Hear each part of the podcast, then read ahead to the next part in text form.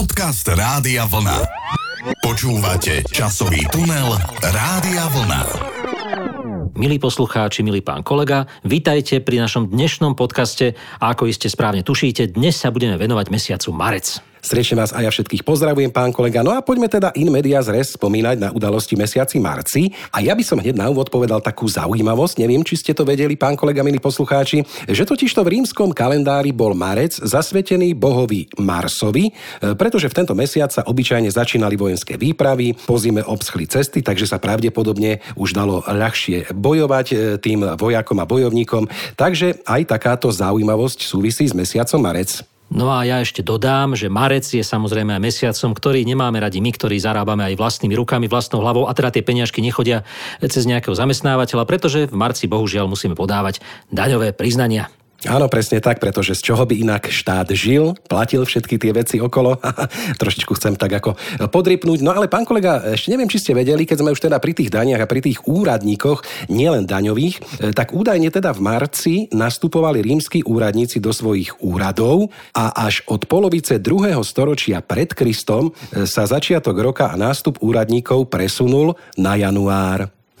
Aha, čiže práve to možno súvisí s tým marcom, prečo tie daňové priznania nepodávame, ja neviem, v januári, ale až v marci. To som nevedel. No a potom ešte marec bol tragickou udalosťou pre všetkých, ktorí verili tomu tradičnému sovietskému komunistickému režimu. V roku 1953 totiž svet prekvapila nečakaná udalosť, teda ona nebola až taká nečakaná pre tých, ktorí boli informovaní, ale pre tých, ktorí neboli, no tak práve v marci roku 1953 utrpel mozgovú porážku Josif Vysarionovič Stalin, no a potom následne o 4 dní na to zomrel. No bola to veľká smútočná atmosféra v celej východnej Európe. Stavali sa pietné altánky v každej dedinke, v každom meste, kde ľudia chodili klásť kvety a pokloniť sa takto aspoň symbolicky tomuto veľkému vodcovi, ale zároveň aj veľkému a dokonca e, hovorí sa, že najväčšiemu masovému vrahovi v dejinách Zeme. Áno, je to tak, máte pravdu. No tak e, vidíte, ten prvý marec e, trošičku narobil Galibu u súdruha Stalina, ale napríklad ešte, aby som len pripomenul také dve kultúrne udalosti trošičku e, svetlejšieho rázu.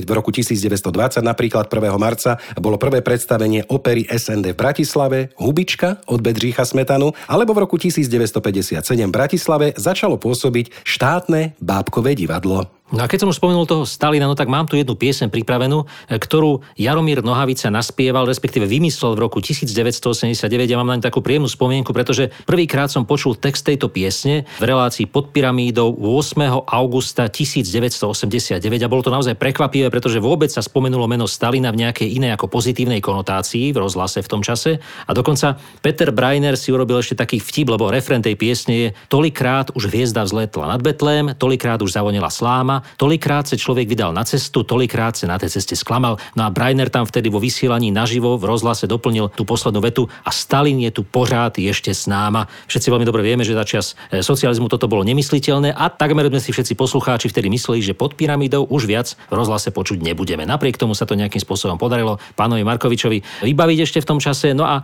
Jaromír Nohavica túto piese neskôr zložil aj hudbu a volá sa 1953. Ve 36. týdnu po svém početí.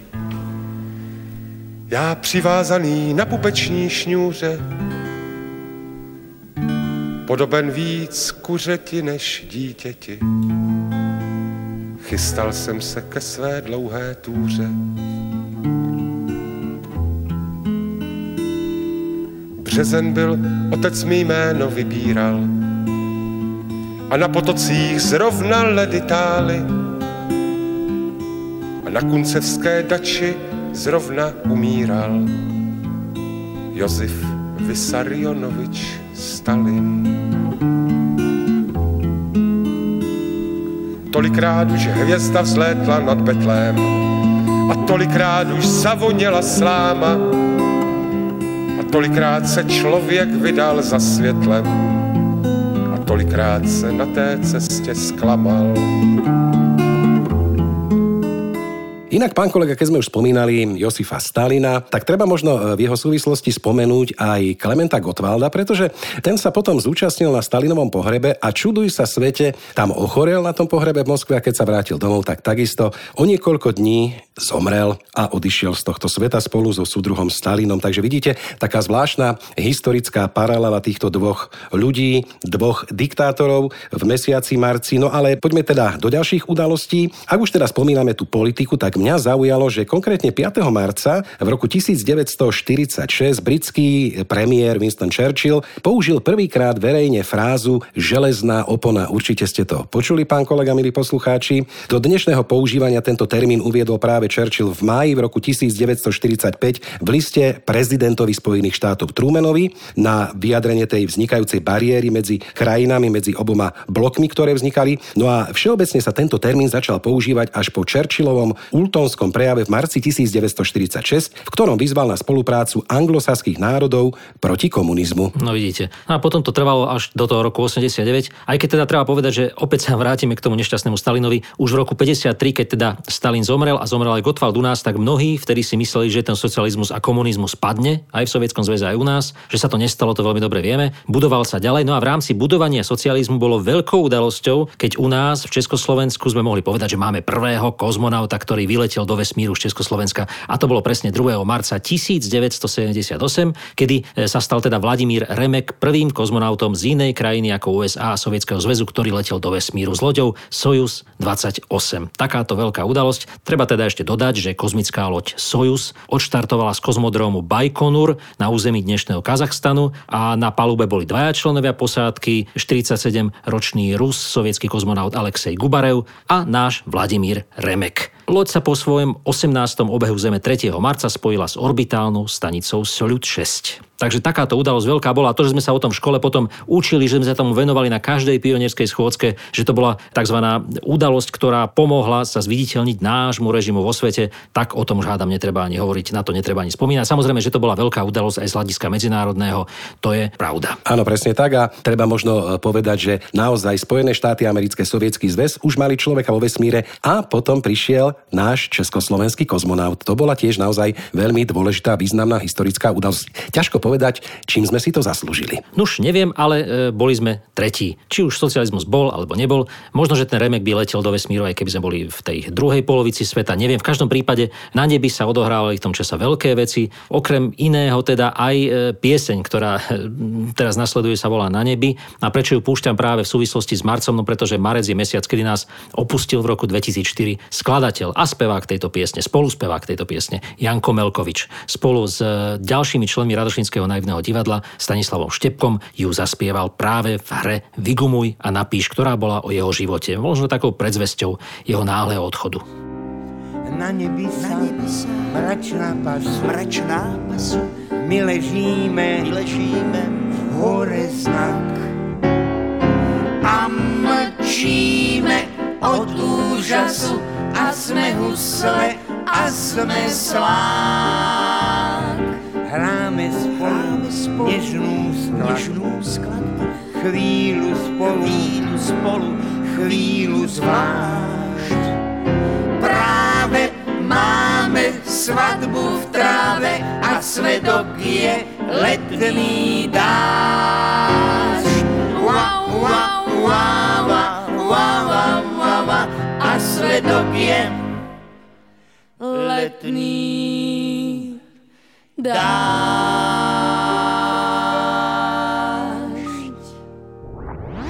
Časový tunel Rádia Vlna. Inak, pán kolega, toto predstavenie Vigumuja napíš som videl niekoľkokrát v Radošínskom naivnom divadle. Samozrejme aj v televízii ho už bolo možné vidieť, e, takže naozaj veľmi zaujímavý osud Janka Melkoviča a určite bude chýbať a chýba aj ako pani Kolníková, ako tí výrazní predstavitelia Radošínskeho naivného divadla, ale sme radi, že si to môžeme aspoň teraz v našom podcaste takto pripomenúť. No a poďme opäť k tomu marcu. Spomíname na udalosti marcov minulých. 9. marca ma zaujala taká jedna udalosť, pán kolega. V roku 1834 bola totiž založená francúzska cudzinecká légia, ktorú založil francúzsky kráľ Ľudovít Filip. Určite ste už o tom výraze počuli, ale to som napríklad nevedel, že bola založená už tak skoro. No a hlavným cieľom bolo využiť profesionálnych vojakov, ktorí po skončení napoleonských vojen v Európe zostali bez práce a zamestnať taktiež bývalých revolucionárov, prepustených rôznych zločincov, výtržníkov a umiestniť ich vo vojenských jednotkách mimo Francúzska. No a história hovorí, že táto légia bola rozdelená na 6 národných práporov. Bol švajčiarsky, poľský, nemecký, taliansky, španielsky a holandsko-belgický. No a príslušníci ostatných národností boli umiestňovaní do rôznych práporov náhodne. Áno, no tak začia z mojej mladosti. Už k legionárom francúzským z Československa nikto nevstupoval, tak ako to bolo v Prvej republike, ale v každom prípade, čo si pamätám, tak to bol marec roku 1985,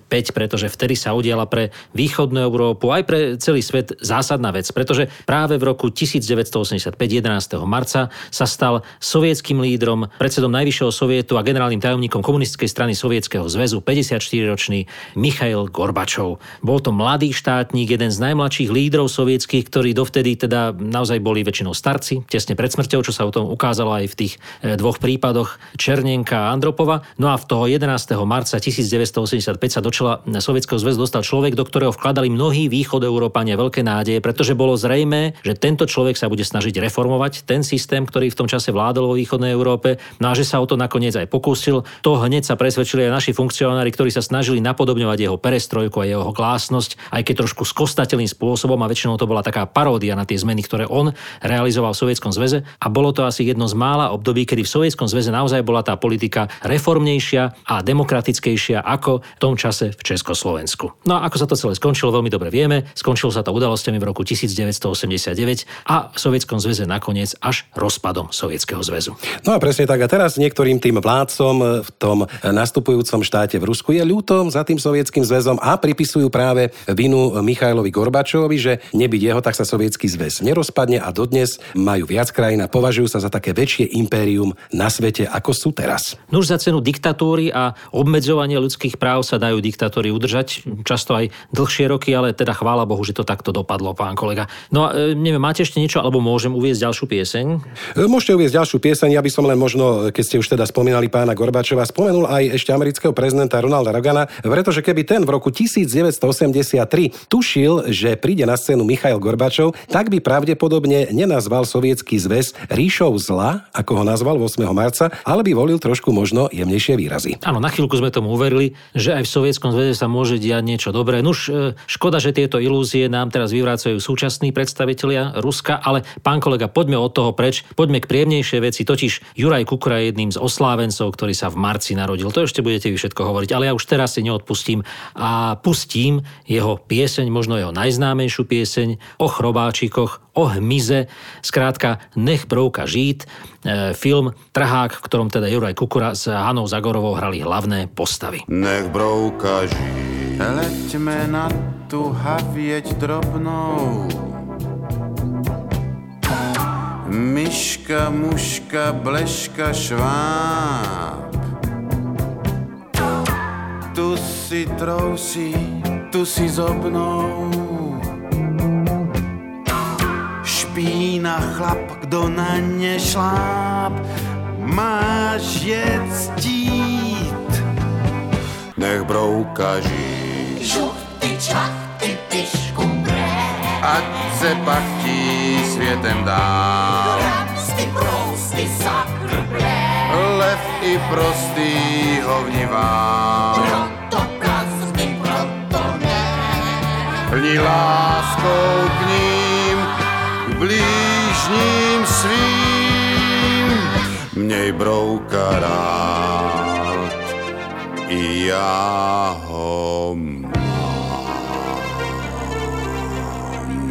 No ja len dodám, že Juraj Kukura sa narodil v roku 1947 a gratulujeme mu k jeho marcovým narodeninám. Áno, gratulujeme a ja sa pridávam, skvelý herec a doteraz vo veľmi dobrej forme riaditeľ divadla v Bratislave. Ďalšie také zaujímavé narodenia v mesiaci marec, ktoré sa udiali, alebo teda osobností, e, spomeniem napríklad Johana Sebastiana Bacha, Vincenta van Gogha, Eric Clapton sa narodil, Celine Dionová, z našich napríklad Jiří Bartoška alebo Dagmar Havlová, teda československí herci, Dalibor Janda, Viktor Kubal, Jozef Kroner, významný slovenský herec, alebo aj Vlado Miller, Zdeno Chára sa takisto narodil v marci, Jiří Grigár, známy český astronóm a popularizátor vedy, Pavel Novák, český spevák a skladateľ, Ladislav Štajdl, Juri Alexejevič Gagarin, prvý muž vo vesmíre, ale napríklad aj známa obľúbená herečka z Čiech Eva Holubová alebo český spevák Jiří Schellinger a v marci ešte som tu našiel sa narodil aj pán Radoslav Kuric. Áno, to som chcel práve dodať, že marec je dňom narodenia mnohých známych osobností a slávnych ľudí, samozrejme. No ale poďme teda k tej téme úmrtí, čo už je teraz smutnejšia stránka tohto mesiaca. Áno, tak opustili nás bohužiaľ tiež veľmi známe a výrazné osobnosti. Čo je zaujímavé, našiel som také dve mená, ktoré sa narodili aj umreli v marci.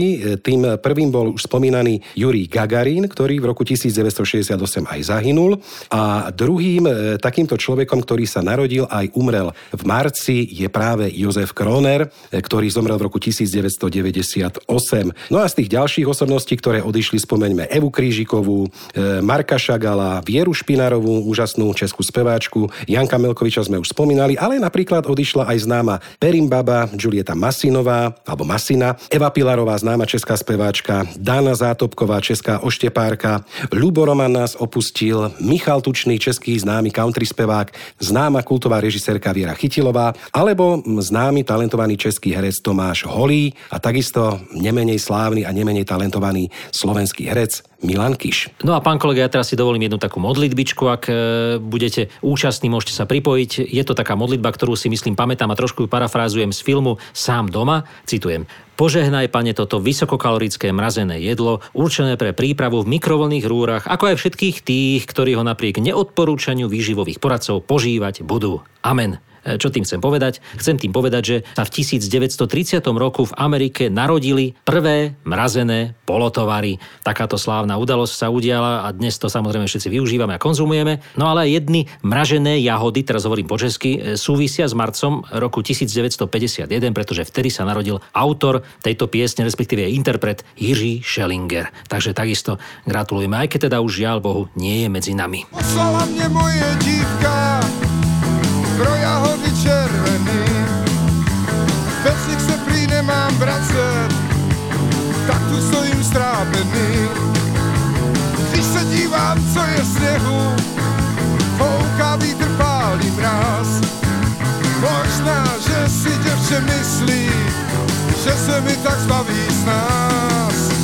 Zapomněla vážení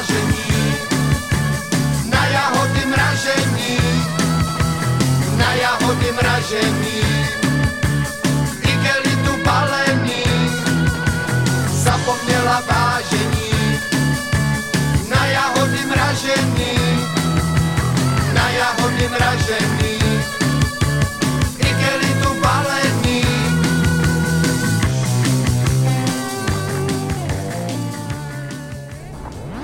Časový tunel Rádia Vlna. Naozaj pekná pesnička, dynamická, určite sme urobili radosť jednému poslucháčovi alebo poslucháčke, ale určite e, týmto vynálezom, ktorý teraz spomeniem z mesiaca marec, urobil radosť e, niekoľkým generáciám ľudí, pretože, o čom hovorím, 10. marca v roku 1876 Alexander Graham Bell uskutočnil svoj prvý úspešný telefónny hovor, keď povedal, pán kolega, počúvajte dobre, pán Watson, poďte sem, chcem vás vidieť. Aha, a ten Sherlock Holmes tam už nebol, hej? Či to bol iný Watson, to mám pocit. To bol asi pravdepodobne iný aha. Watson, ale toto údajne mala byť nejaká taká tá prvá veta. No a mm, samozrejme potom sa ten vynález ujal, dodnes ho všetci radi používame. A kto by si bol pomyslel z nás skôr narodených v nejakých tých 80 rokoch, že dnes už bude vlastne ten telefon ako taký malý počítač do vrecka. Takže to je jedna zaujímavá udalosť. No a keď si spomínali pred chvíľou tie mrazené potraviny, že sa začali e, vyrábať, alebo teda prišli na svetlo sveta, marca, tak 12. marca v roku 1894 sa istá malinovka z Ameriky poprvýkrát začala predávať vo fľaškách.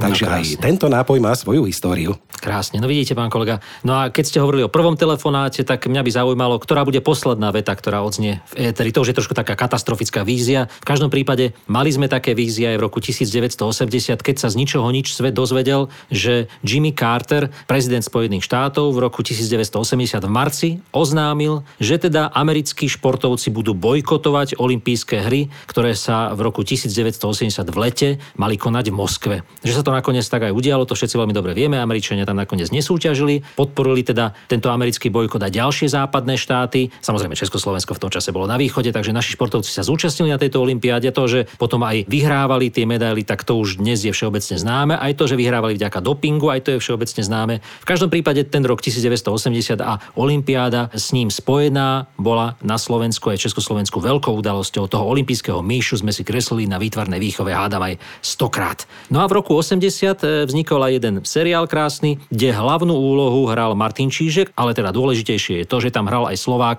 Vlado Miller, ktorý sa narodil práve v marci 1936. No a keď som hľadal nejakú jeho piesen, tak samozrejme jediná najznámejšia bola práve piesen z tohto seriálu Přátelé zeleného údolí. Znáš nebe bez mraků a mraky zase bez nebe.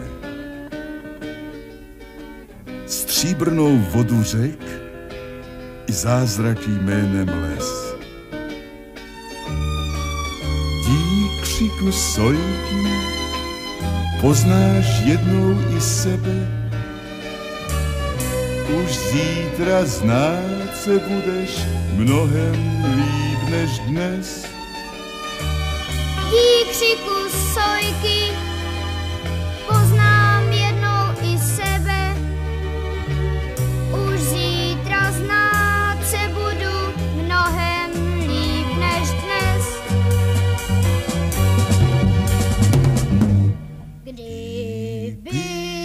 tak náhodou měl pocit, že jsi sám. Tou cestou mechovou přijď rychle rovnou k nám. Vždyť fůru přátel máš v zeleném údolí. No tak si jich jen mač, ať už si kdokoliv.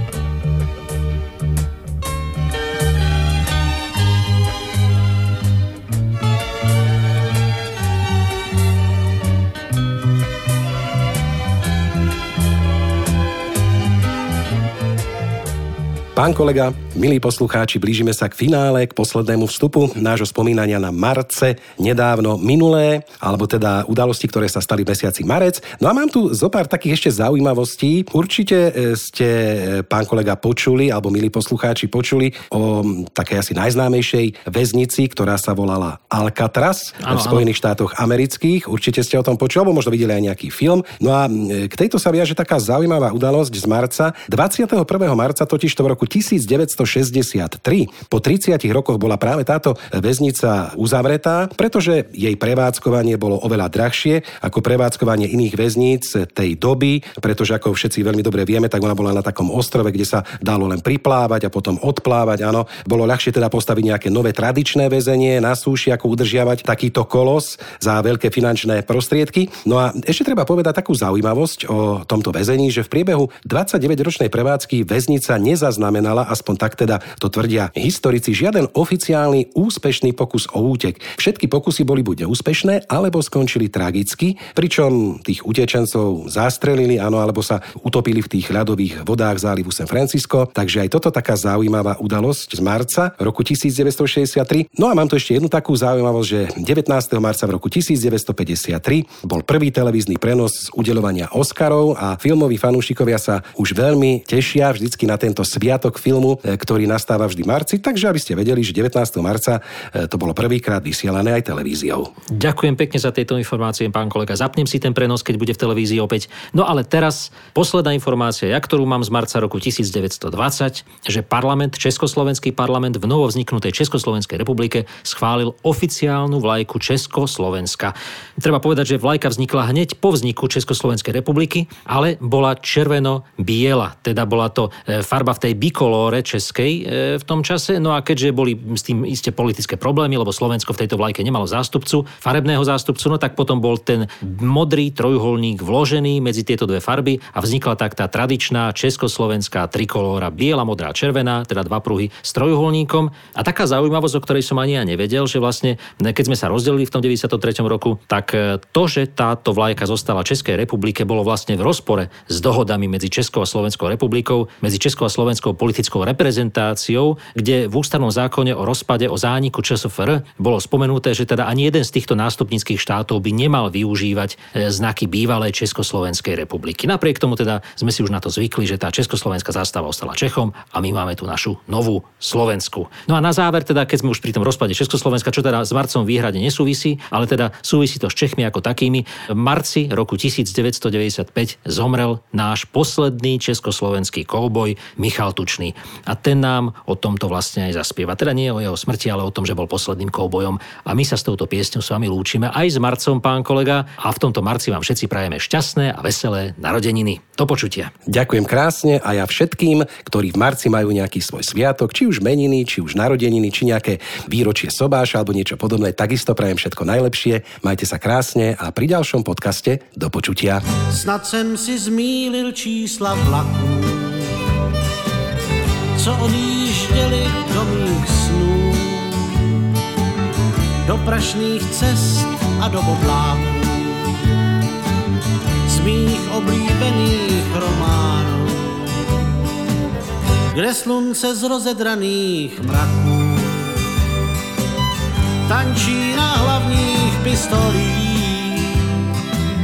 Snad jsem si zmílil čísla vlaků.